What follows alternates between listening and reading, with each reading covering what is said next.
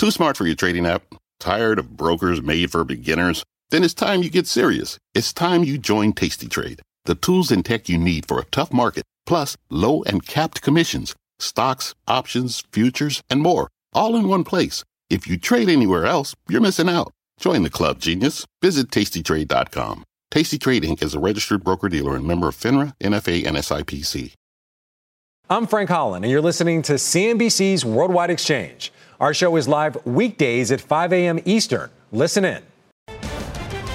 It is five a.m. here at C N B C Global Headquarters, and here is your five at five. We start with blowing past estimates. Wow, Netflix shares, they are surging after reporting its best quarter of subscriber growth since the early days of the pandemic. Also, keep the records rolling. Futures look to put stocks back in the win column after a bit of a mixed session yesterday that saw the S and P and the NASDAQ one hundred both lock in fresh new highs. Also this morning, more trouble for Boeing. Pressure building after new comments from two major Max nine customers, both of them speaking to C N B C and N B C exclusively. Now C E O David Calhoun, he's heading to Capitol Hill. Plus, eBay joins the ranks of nearly two dozen companies that are cutting staff in twenty twenty-four. And then later in the show, Bill Ackman, he puts his money where his mouth is in his fight against anti-Semitism. It is Wednesday, January the twenty-fourth, twenty twenty-four. You are watching Worldwide Exchange right here on C N B C.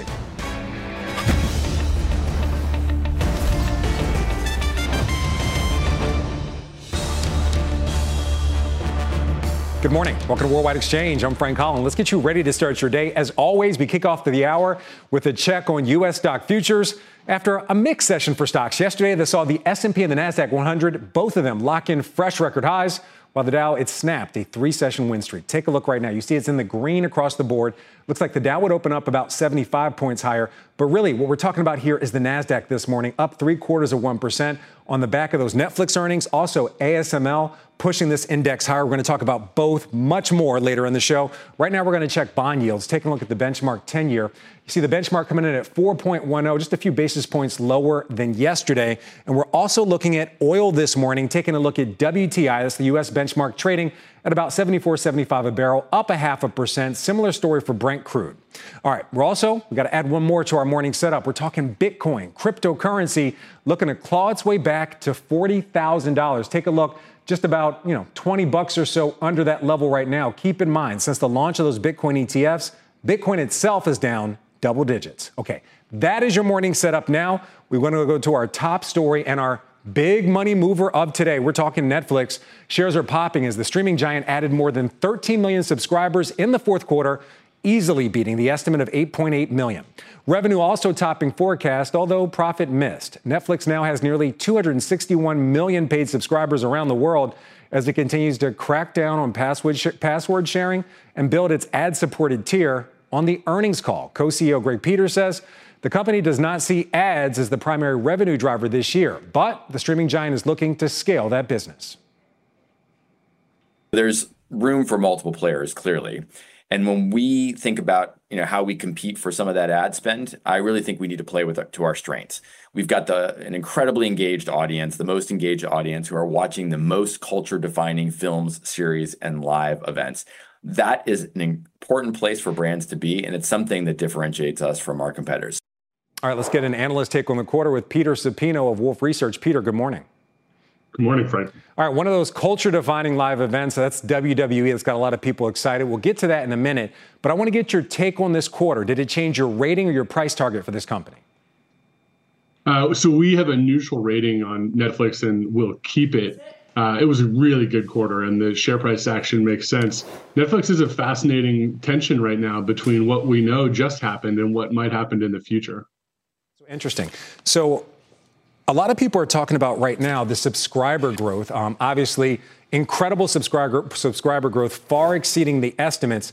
I think a big question is, do you think it's sustainable going forward? One thing on the call that was mentioned quite a bit is that there's going to be industry consolidation and that, you know, um, the industry itself is, is changing pretty dramatically. The rate of change in, in long-form video is is great. Uh, and Netflix has changed quickly over the last two years. They've been paid magnificently for their willingness to adapt. eighteen months ago, this business slowed down badly. They launched their paid sharing initiative that's intervening with password sharing. They launched their advertising business, which they always said they wouldn't do. And the business accelerated from six percent growth in twenty twenty-two to over twelve or thirteen percent growth in twenty twenty-three. Again, massive praise to the management team for their willingness to adapt. The, the question is what happens next. And with the benefits of password sharing waning, uh, this growth model is going to have to lean a lot harder on revenue per member. And that has a lot to do with advertising and pricing. All right. So I do want to talk to you about the addition of W W E, not sports. It's not live sports, but it is sports adjacent and it is a live event. How meaningful is this for, for Netflix going forward? And, and does it tell you something about their plans in the future? We argue that W W E is, is uh, sufficiently sports uh, for categorizing it that way. It's, these are these are truly athletes. If you attend or watch one of these events, they're fantastic athletes. And and while it's scripted, uh, they're clearly executing very athletic feats. And and so uh, anyway, the more important point is that W W E acts like sports for a broadcaster. Uh, it is regular programming. It is live programming. It draws an audience of a W W E in the U S draws an audience of about two million per episode. And so Netflix has accurately called it, uh, you know, sports entertainment, and that this is uh, adjacent to things they've already done. Um, we think this decision to air or to license W W E for a big number, five billion dollars over ten years, is reminiscent of their slow walk towards advertising, which is something they said they wouldn't do mm-hmm. as recently as two years ago, and, and then gradually socialized and then launched aggressively. We think that Netflix will become a bigger player in sports. All right. One other thing I want to talk to you about, it, it touches on subscriber growth. Uh, in the shareholder letter, the executive said they expect consolidation, but Netflix is not looking to acquire linear assets. They really went out their way to say that. What's your interpretation? And again, I want to come back to subscriber growth, consolidation, and the fact that they aren't looking to acquire linear assets. Give us your interpretation of all that. Well, Uh, it's it's well reflected in the business press that Paramount uh, has to do a deal, or certainly is very motivated to do a deal. And so I think Netflix was speaking to its investors and assuring them that they wouldn't be uh, Sherry Redstone's path forward, um, which is not shocking. Netflix has never made a large acquisition, and their com- relative competitive position has hardly ever uh, been better in their history. And so it's hard to imagine why they would suddenly pivot now, other than having a very high share price. More broadly, we do expect the industry to consolidate, but Netflix doesn't necessarily need to, to chase it. They're very well funded. They don't have to do anything reactive. All right. Peter Supino says W W E is a great addition. He smells what Netflix is cooking. Peter, great to see you. Thank you. All right. Let's get a check on some of this morning's other top corporate stories. Our Silvana Hannau is here. Silvana, good morning. Hey, Frank. Good Wednesday morning to you. Well, eBay is adding to the list. eBay plans to lay off nine percent of its corporate workforce. That's about one thousand full-time employees. In a letter to staff that was published on a corporate blog, company C E O Jamie Iannone says the firm will also, quote, scale back, um, scale back the number of contracts we have within our alternate workforce over the coming months. The move adds eBay to the ranks of the nearly two dozen companies announcing layoffs this month alone after some wide-ranging cuts last year. China's securities regulators are reportedly asking some hedge fund managers to restrict short selling in the stock index futures market in yet another effort to stabilize sagging stock prices. The country's blue chip C S I three hundred index this week is trading close to a five-year low. The country's central bank also announcing this morning it will cut its reserve ratio requirement for banks by fifty basis points starting February fifth and provide one trillion yuan in long-term capital, again, to help stimulate growth. And Bill Ackman and his wife, Neri Oxman, are buying a nearly five percent stake in the Tel Aviv Stock Exchange. The announcement coming as the Israeli exchange announced pricing of a secondary offering priced at five fifty a share. The move marks Ackman's first major investment in Israel since its war with Hamas began in October. It also comes after Ackman sharply criticized Harvard University and other top Ivy League schools for failing to root out anti-Semitism on their campuses, Frank. All right, Silvana, thank you very much. We will see you later in the show. All right, we have a lot more to come here on Worldwide Exchange, including the one word that investors have to know today. But first, markets looking to continue to add to fresh record highs as hopes for a near-term Fed rate cut, well, they're starting to fade. Plus, Boeing feeling the pressure as the C E Os of two key customers, they call out the company over its quality control issues. And then later in the show, a spillover effect for chip stocks on the back of an impressive A S M L beat. A very busy hour still ahead when Worldwide Exchange returns. Stay with us. B P added more than seventy billion dollars to the U S economy in twenty twenty-two by making investments from coast to coast. Investments like building charging hubs for fleets of electric buses in California and starting up new infrastructure in the Gulf of Mexico. It's and, not or. See what doing both means for energy nationwide at bp.com slash investing in America. Schwab Trading is now powered by Ameritrade to give you a new, elevated trading experience tailor-made for trader minds. Go deeper with Thinkorswim, the powerful award-winning trading platforms now at Schwab. Unlock support from the Trade Desk, our team of passionate traders who live and breathe trading like you do. And sharpen your skills with an expanding library of online education crafted just for traders. All designed to help you trade brilliantly. Learn more at schwab.com slash trading. All right, welcome back to Worldwide Exchange. Futures are higher after stocks. They took a bit of a breather yesterday with the Dow breaking a three-day win streak. The S and P five hundred, however, closing at another all-time record high. Also, check this out. Take a look. This is the dollar index. It's up two percent this month, on track for its best performance since September, as traders lower their expectations for early rate cuts from the Fed following a run of solid economic data. So now they're pricing in a forty-nine percent chance of a rate cut in March, according to the C M E FedWatch tool. And that's down from eighty-eight percent just a month ago. Let's talk more about this now with Josh Wine, portfolio manager at Hennessy Funds. Josh, good morning. Great to have you here. Good morning, Frank. How are you? All right, so we were just showing the audience just now uh, the odds of a rate cut in March, basically cut in half. Give us a sense. This decline in dovishness, how do you see it impacting the markets? And do you think five or six cuts, is that still realistic for this year? It seems realistic just from a, you know, fundamental standpoint. I mean, I think we're going to, the economy inevitably will slow. And, and people have been saying that for so long and it hasn't happened that I think people are saying, well, now it can't happen because it hasn't happened. But the market is still pricing in, you know, about five cuts by the end of the year. And, uh, you know, I don't think that's a crazy notion. And the market, despite what the Fed might say, the market still believes that rates are going lower and the market's okay. reacting accordingly. Josh, you know what else people are always saying? Right now is the time for small caps. You're one of them. So you have a fund, actually. Yeah. You have, it's a ticker H F M D X. It's a small cap value focused fund. And we're going to show people the performance since that dovish uh, pause by the Fed back in December. It's actually underperforming the rest of small caps. You say value is its own catalyst. Why aren't we seeing this value focused small cap fund outperform? Why aren't we seeing small caps do better? Yeah, I mean, it's it's a great question. And we've talked about it before. And I, I think that it's partly just the excitement for good reason over, you know, stocks like Netflix that, you know, pre-market is is roaring higher. And and then, you know, kind of the, the cloud software companies and, you know, Googles of the world. And and that all makes sense. They're great companies. And, and the performance makes a lot of sense to me, despite the the dramatic nature of it. But I think that small caps, you know, and mid caps, they get overlooked. I mean, there's there's not a ton of liquidity, right? And in a passive-driven, E T F-focused marketplace, you know, it's hard to to trade in those. I mean, Got I it. think that, you know, smaller investors kind of benefit from the fact that they don't need that same amount of liquidity. And I think that, yeah, it's inevitable. And uh, well, inevitable. You know, we'll have, we'll have to waiting. wait and see. But I, I want to ask you about something else. Mega cap tech. Um, today, we're seeing Netflix surging. We're seeing chip stocks surging as well. What's your view of mega cap tech? And a lot of people thought that that, that run and that rally for mega cap tech would take a breather, but we just don't see that.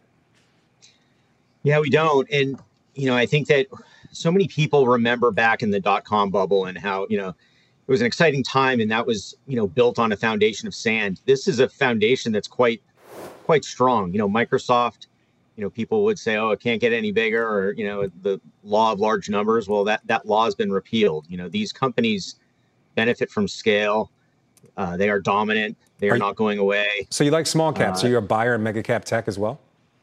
Well, no, I mean, we're not. It's just not, you know, something that would come into our portfolios typically. But, you know, yeah, they're priced to perfection. Most likely, you know, thirty times forward earnings on the NASDAQ versus fifteen times for mid caps.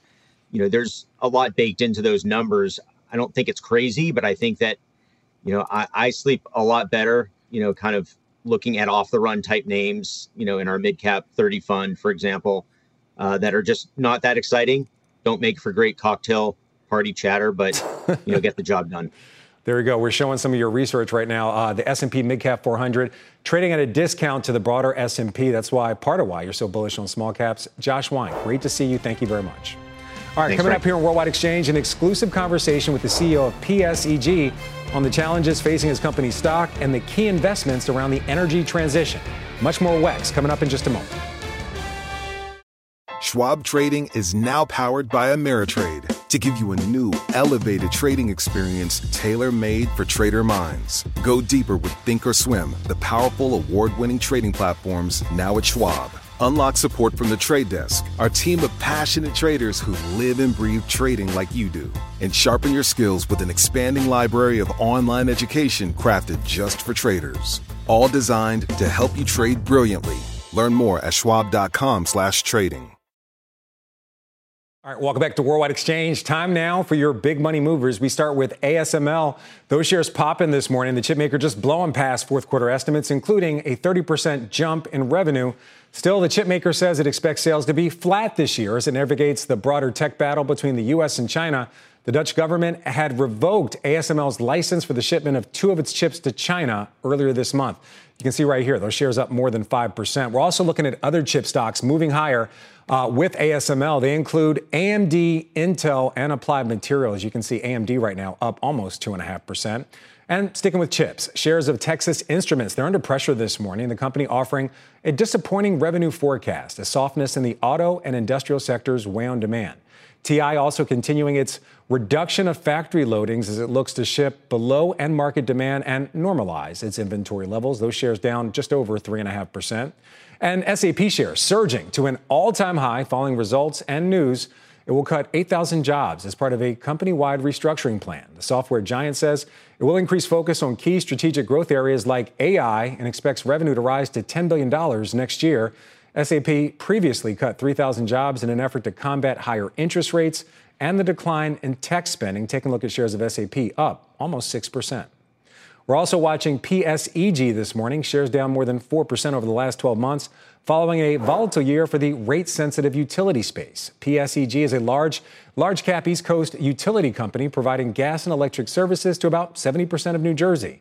It has more than two point three million electric customers and one point nine million natural gas customers. The majority of revenue comes from power distribution and transmission to residential and business customers. P S E G also has a nuclear and wind business.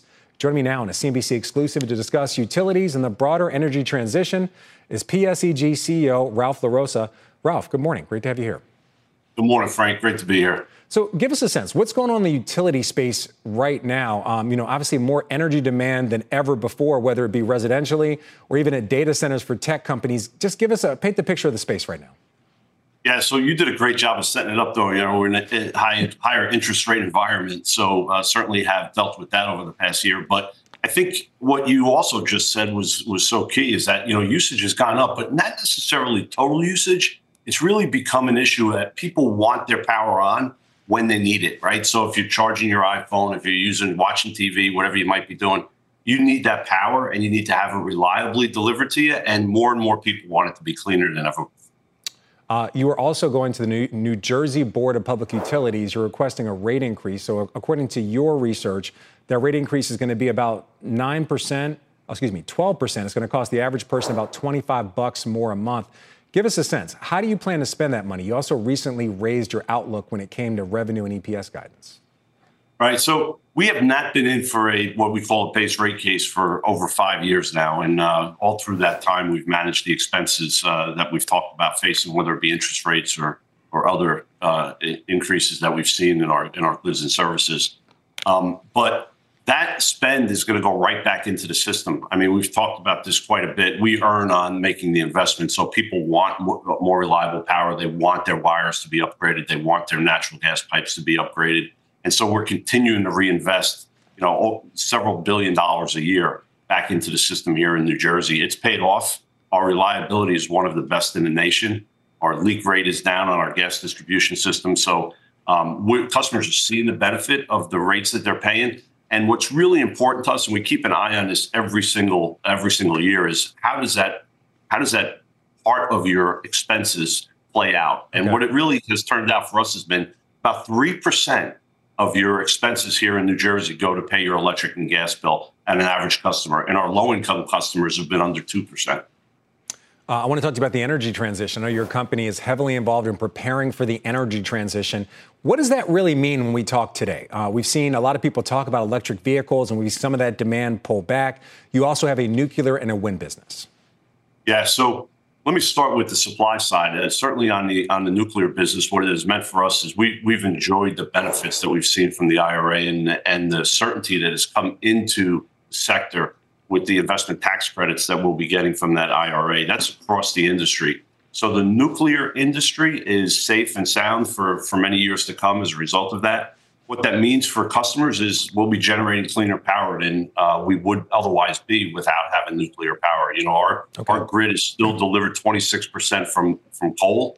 And so the, the use of or loss of, uh, of nuclear would be, you know, very detrimental from a from an environmental standpoint. But what it really means to you and your home is making sure that that power stays on, which I said earlier, and it's all about making sure that those wires are as reliable as possible. All right. P S E G C E O Ralph LaRosa, great to see you. Thank you for coming on. You have a great day. Thanks for having us. All right. Coming up here on Worldwide Exchange, the earnings parade continues. We await results from Tesla and I B M. Jeff Kilburg, he lays out his view on both stocks as an investor and the key numbers that he's watching. Much more W E X coming up after this. It is right around five thirty a m in the New York City area, and there's a lot more ahead here on Worldwide Exchange. Here's what's still on deck. Subscriber surge. Shares of Netflix, they are taking off on the back of earnings and a banner quarter for the streaming giant, including massive gains when it comes to customers. That stock set to help fuel a broader market rally with the S and P coming off yet another fresh all-time high. Futures right now, they're solidly in the green. And the turbulence continues to grow for Boeing as its C E O prepares to head to Capitol Hill to face lawmakers on questions about quality control issues. It is Wednesday, January the twenty-fourth, twenty twenty-four. You are watching Worldwide Exchange right here on C N B C.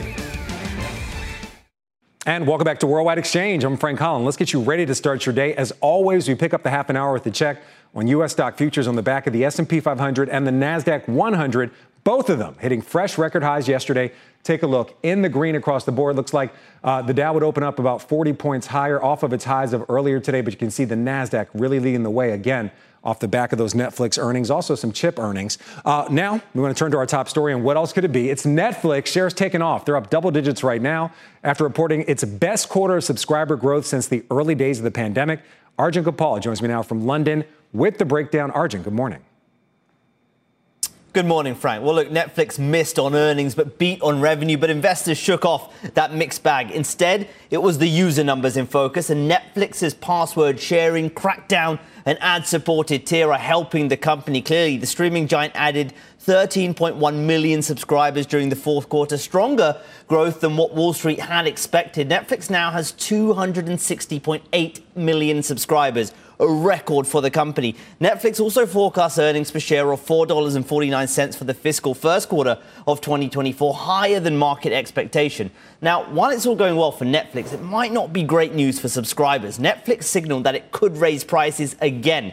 Netflix told investors, quote, "As we invest in and improve Netflix, we'll occasionally ask our members to pay a little extra to reflect those improvements." Clearly, Netflix very confident right now in its product, even amid rising competition from the likes of Disney and others. And Netflix also taking its first major foray into live sports with a deal with T K O Group to stream W W E's flagship program Raw starting next year, highlighting its ambitions to expand its content offering beyond just T V shows and movies, now into live sport and gaming. The market was very happy, clearly, with the report card, with Netflix shares up more than ten percent in after hours, Frank.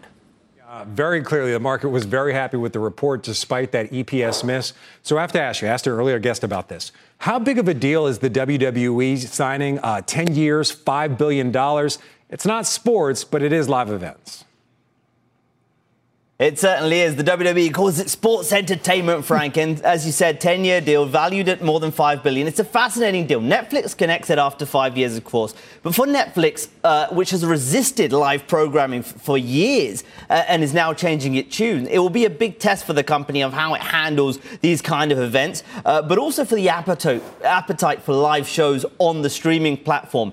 Now, W W E has an established fan base, a very strong fan base, so this could unlock a new audience for Netflix. but it might also open the door for other live sports on Netflix's platform, which will be very interesting as well. Now, for the W W E, it's had mixed success in its own streaming service with the W W E Network, but now I think with Netflix, it's got a much bigger distribution base, a much more proven distribution base for its content, and could help bring new audiences to that program as well. So a big deal on right. both sides, Frank. Yeah, executives said they believe the W W E was under-distributed outside the U S, so it'll be interesting to see how that plays out. Arjun Kapal, always great to see you. Thank you very much. All right, outside of Netflix, we have a number of other companies also reporting earnings this week. Tesla, I B M, and Las Vegas Sands out with their numbers after the close today. Christina Partsinevelis and Contessa Brewer have the key metrics to watch. Well, I B M is trying to reposition itself as a software-led company, driven by the acquisition of open-source software firm Red Hat, the spin-off of I T services firm Kyndryl, and now major investments in A I platforms, all within the last three years. And this upcoming earnings report will shed some light on this transformation, as it's the first quarter to include revenues from its Watson X A I data platform, which is based on the cloud. Jefferies analysts say this is a good push for I B M's software business, but they actually see more potential right now in its consulting business with its twenty thousand plus strong staff. And that's because enterprise customers right now are desperate for help implementing these complex A I systems. Call it a consulting A I uplift. Speaking of consulting, software and consulting contribute roughly seventy-five percent of I B M's total revenues. And according to FactSet, the street consensus right now expects full year twenty twenty-three software and consulting revenue growth to fall in line with guidance, especially as right now you still have companies that are cautious with their I T budgets. They also expect free cash flow to be slightly above the ten point five billion dollars guidance level, which bodes well for its free cash flows. All eyes will be on Macau as Las Vegas Sands announces earnings today after the bell. You know, it's been a year since the world's gaming capital fully reopened after the pandemic, and yet shares of Las Vegas Sands are down twelve percent over the past year. It's as though investors have given Sands no credit for Macau's reopening. And remember, before COVID, Sands Macau business accounted for more than sixty percent of the company's revenue. It's going to be more now because they have sold out of Las Vegas. Analysts are expecting the fourth quarter improvement in tourism in Macau back to twenty nineteen levels to produce a notable impact for the company's bottom line. Deutsche Bank and U B S both issued a recent buy rating. In Singapore, Marina Bay Sands has been a huge moneymaker for the company. In the third quarter, it produced more than a billion dollars in revenue, ninety-six percent occupancy, with room rates running about seven hundred dollars. That is pent-up demand. We may also get some details on Sands' hopes for a New York casino on Long Island. They've been working hard on that. But of course, the big item that has dropped jaws in the sports world is that the family of the late founder, Sheldon Adelson, the family's buying a controlling stake of the Dallas Mavericks from Mark Cuban for a record three point eight billion dollars. Look, it doesn't have any impact on the corporate side right now, but it is an interesting intersection between sports and casinos in Texas, where there are no casinos yet. And be sure to catch Contessa's exclusive interview with Las Vegas Sands Chairman and C E O Rob Goldstein tomorrow on Power Lunch at two p.m. Eastern. All right, we cannot forget about Tesla. Take a look at the chart. Shares down about three percent over the past three months. As it prepares to report its results today, key will be the demand picture and how profit margins have been impacted by recent price cuts. This is Tesla reportedly looks to start production on a new mass market compact crossover E V, codenamed Redwood, by mid twenty twenty-five. Let's get the investor angle on this with Jeff Kilburg, K K M Financial founder and C E O, as well as a C N B C contributor, friend of the show, all-around good guy. Jeff, good morning. Great to have you here. Good morning, Frank. Nice to see you, pal. All right. So, Jeff, we got to talk about some of these recent troubles with Tesla. Uh, we mentioned over the last three months, down three percent, year to date, down double digits, facing price wars in China and in Europe. Um, how are you seeing this quarter? Yeah, I think you have to embrace this emotion in Tesla as an opportunity. But you're absolutely right, Frank. When the S and P five hundred is at all-time highs, up two point five percent year to date, we have seen Tesla down about fifteen, sixteen percent. So this pullback, this opportunity, is in the wake of a couple different emotional components. We saw Hertz sell about twenty thousand of their E Vs, their Teslas. They're dumping those. We also saw that production halt in Germany, but I think it's more of the emotion. We recently saw Elon talk about wanting to own more shares. Remember, he owns thirteen percent of Tesla. He has another seven percent of Tesla in stock options. So he has about an eighty, ninety billion dollars exposure to Tesla, but he wants more because he wants more voting power. So this continued emotion puts shareholders in the hot seat. Okay. But I think there's an opportunity to buy it against two hundred dollars. All right, so you're saying if it falls below two hundred dollars, it's a buy for you, but if it stays above two hundred, you're not buying? I own it right now. I'm selling puts here, to be very clear. I want to okay. own more at the two hundred dollar level. But if you think technically, Frank, it's in a little bit of no man's land, to your point. So technically, the fifty-day and the two hundred-day moving average is up at two hundred thirty dollars. But right now in the pre, it looks like it's up about two percent. I think you're going to see a ten percent move, hopefully to the upside. But I think okay. I wouldn't be surprised if there's some type of emotion, again, from Elon on the call. All right, a lot of emotion there. Uh, I want to switch yes. gears to I B M. A lot of people see this as an under-the-radar A I play, so it's relatively cheap. It trades at eighteen times, but let's talk about Red Hat. Shares are only up about twenty percent since the Red Hat acquisition. Um, Christina, who just did a preview for us, also pointed out that analysts see a lot of bullishness in their consulting business that had previously been under pressure. How do you see this quarter? I think it's a cloud company. I think it's a completely different company. And to Christina's point, they just purchased StreamSets and WebMethods, about a three billion dollar acquisition. They continue to put A I tools into their portfolio. So if you rewind, Frank, ten years ago when it was trading above two hundred dollars, it was a wildly different company. So the I B M name itself, Big Blue, is not the Big Blue of yesteryear. And I think we own it for a reason. It's an essential name. It's number three in cloud. It's continued to grow and build out that business-to-business A I tool set. All right, last but certainly not least, Netflix this morning. Shares are surging on the back of that big blowout quarter when it came to subscriber growth, also the addition of W W E. What do you think about this company? You know, what has The Rock got cooking? To see The Rock come in here, he was out on the road yesterday. I think there's another sixty dollars up. And if you look technically, there's a back and fill opportunity for Tesla to go up to six hundred dollars. That's about fifty dollars away after a wild ten percent move to the upside. So I think you can still own it here, but I think six hundred dollars will be a short-term resistance level for Netflix, which continues to grow. All right, Jeff Kilburg giving his de facto price target, six hundred bucks for Netflix after a blowout quarter. Jeff, it is always great to see you. Thank you very much. See you, pal. Thank you. All right, coming up here on Worldwide Exchange, growing pressure on Boeing as two major customers. They sound off on their mounting issues with the aircraft maker. We have much more Worldwide Exchange coming back in just a moment. Welcome back to Worldwide Exchange. Now we're turning to Boeing. The pressure is mounting on the aerospace giant in the wake of that January fifth Alaska Air door plug blowout. Since that event, you can see right here, the stock's down more than fourteen percent to just under two hundred ten dollars a share and moving even lower this morning. The latest black eye for the company coming in just the last twenty-four hours and new criticism from two of its top customers. First, in a C N B C exclusive, it was United Airlines C E O Scott Kirby speaking with our Phil LeBeau. He says he's disappointed the manufacturing challenges keep happening, and he adds that his company is now considering fleet plans that do not include future versions of the seven thirty-seven MAX jet. We're now, best case, five years behind on the original delivery uh, of the Max ten. Um, and as we've gone through the last year, internally at United, we've grown increasingly to believe that best case, the Max ten just gets pushed further and further to the right. So we'd already started working on alternative plans. I think this is the straw, the Max nine grounding is probably the straw that broke the camel's back for us. Uh, we're gonna at least build a plan that doesn't have the Max ten in it. Now, we'll hope that Boeing gets it certified at some point, but we're gonna build an alternative plan that just doesn't have the Max ten in it.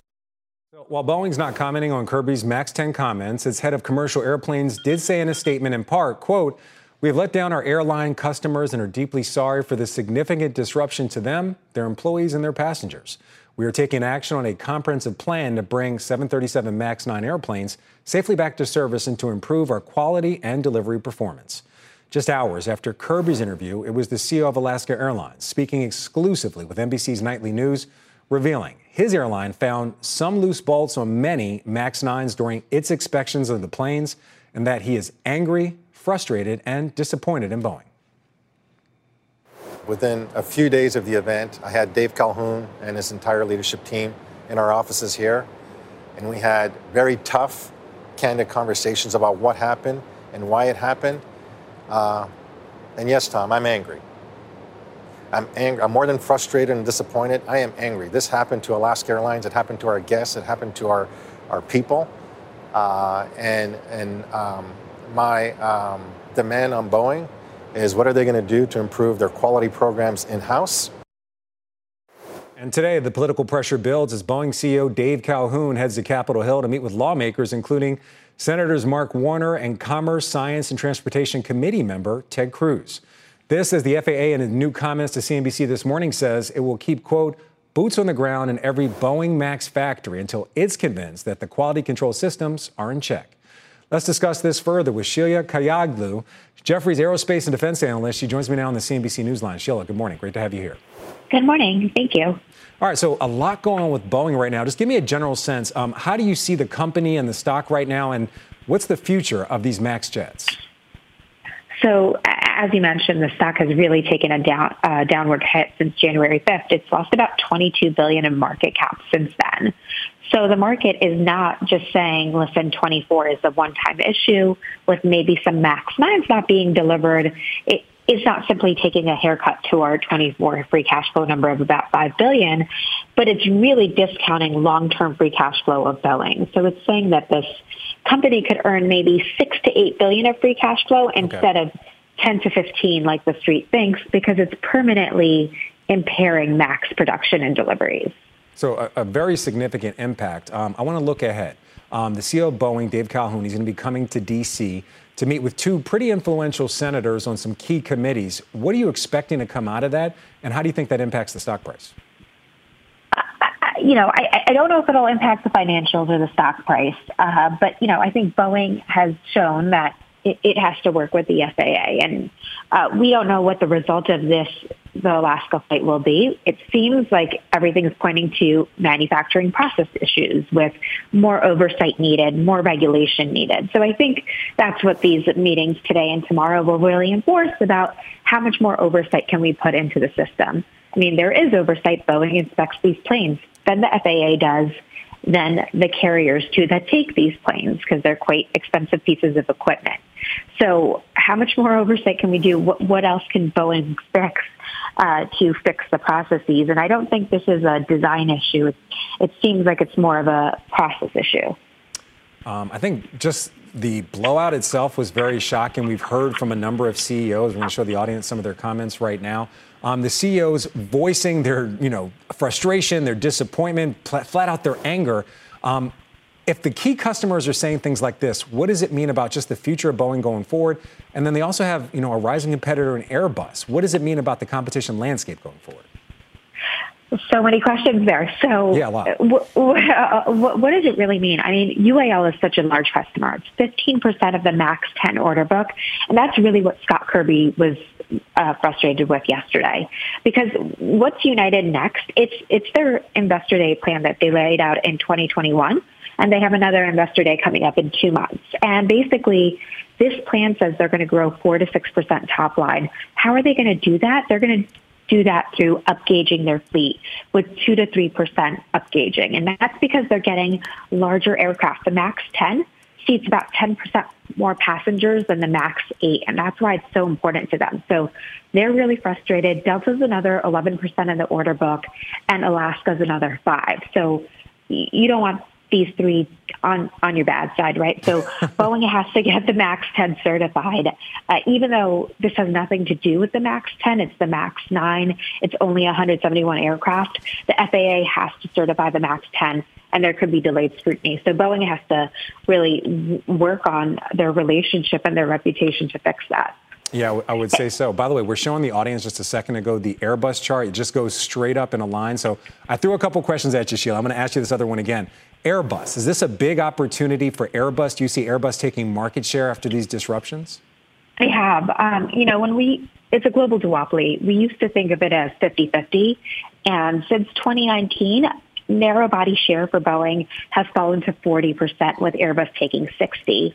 Now, you know, we're, we're manufacturing about fifteen hundred narrow-body aircraft per year by next year.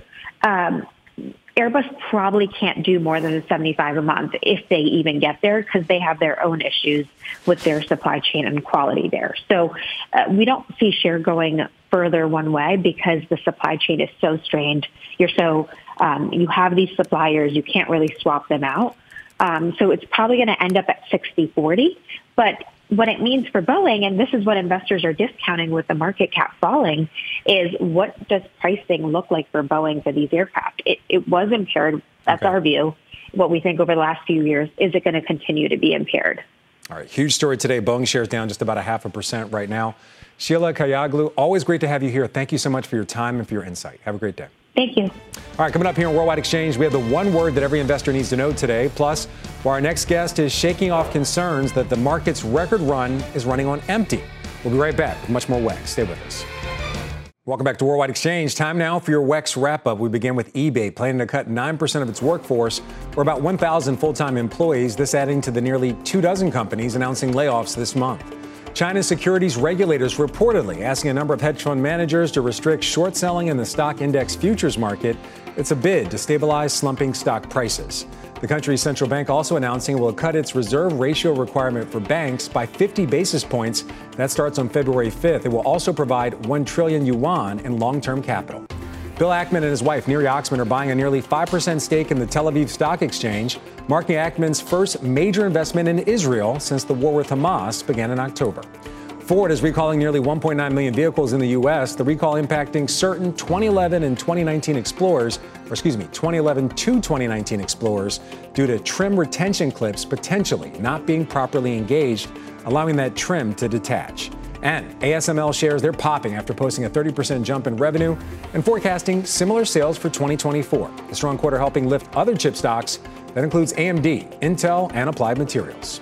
All right, here's what to watch today. We have several pieces of economic data. They include weekly mortgage applications as well as flash manufacturing and flash services P M I figures. And, of course, the earnings parade, it continues with the results of, of Tesla, I B M, A T and T, C S X, and Las Vegas Sands. All right, earnings set to be a key focus for investors today, potentially providing fresh fuel to markets with the S and P coming off yet another new all-time high. Taking a look at futures right now, we're seeing the Dow looking like it would open up about fifty points higher, but it's really the NASDAQ surging higher on the back of those chip stocks and the Netflix results. For much more, let's bring in Callie Cox, U S investment analyst at eToro. Callie, good morning. It is great to have you here. Yeah, good morning, Frank. Great to be here. All right, so give us a sense. Uh, we just mentioned new records for the S and P and the NASDAQ one hundred, Netflix shares popping. How do you see this trading day shaping up? What's your W E X word of the day? Well, first of all, my word of the day is value, Frank. And I say value because we've closed at a third straight record high yesterday. Uh, you know, futures are up this morning. It looks like we could be gaining on the day. But, you know, the, the big complaint that comes around with record highs is the fact that there may not be a lot of value. But these are unusual record highs in that we see a lot of value underneath the surface. And that value could be unearthed as we get uh, the manufacturing and services data today. All right, speaking of today, you're looking ahead to the manufacturing P M I. So we're going to show the estimates. Um, last month was forty-seven point nine. The estimate for this month's forty-seven point two. That's technically contraction. Um, if it comes in, at least at the estimate, what does that say to you? Well, if it comes in at the estimate, Frank, the estimate's around forty-seven. Um, you know, it wouldn't be shocking to me. I think manufacturing is still in a tough spot. But the thing that investors should focus on is the fact that manufacturing activity has stopped going down so quickly. We see it stabilizing, and we're starting to see confidence pick back up again. So I wouldn't be shocked if we see the headline number come in well below that fifty. That signals expansion. But at the same time, you know, we need to watch the new orders in manufacturing. We need to listen to, uh, you know, the optimism we're hearing from the C-suite right now. Uh, you know, people took notice when the Fed uh, let us know uh, last month that, you know, rates uh, could be coming down this year, and executives might have CapEx plans that they're leading on to. So I, I'd expect this manufacturing number not to stay in contraction for too long. Okay, you're down in Charlotte. A lot of people call that the Wall Street of the South, booming real estate market there. And your pick for us today is the real estate sector. You say it's actually, it's trading at a discount from its five-year P E. Right now trading at thirty-eight times, five-year P E forty-two times. Um, is this simply a rate story? Is that what makes real estate so attractive?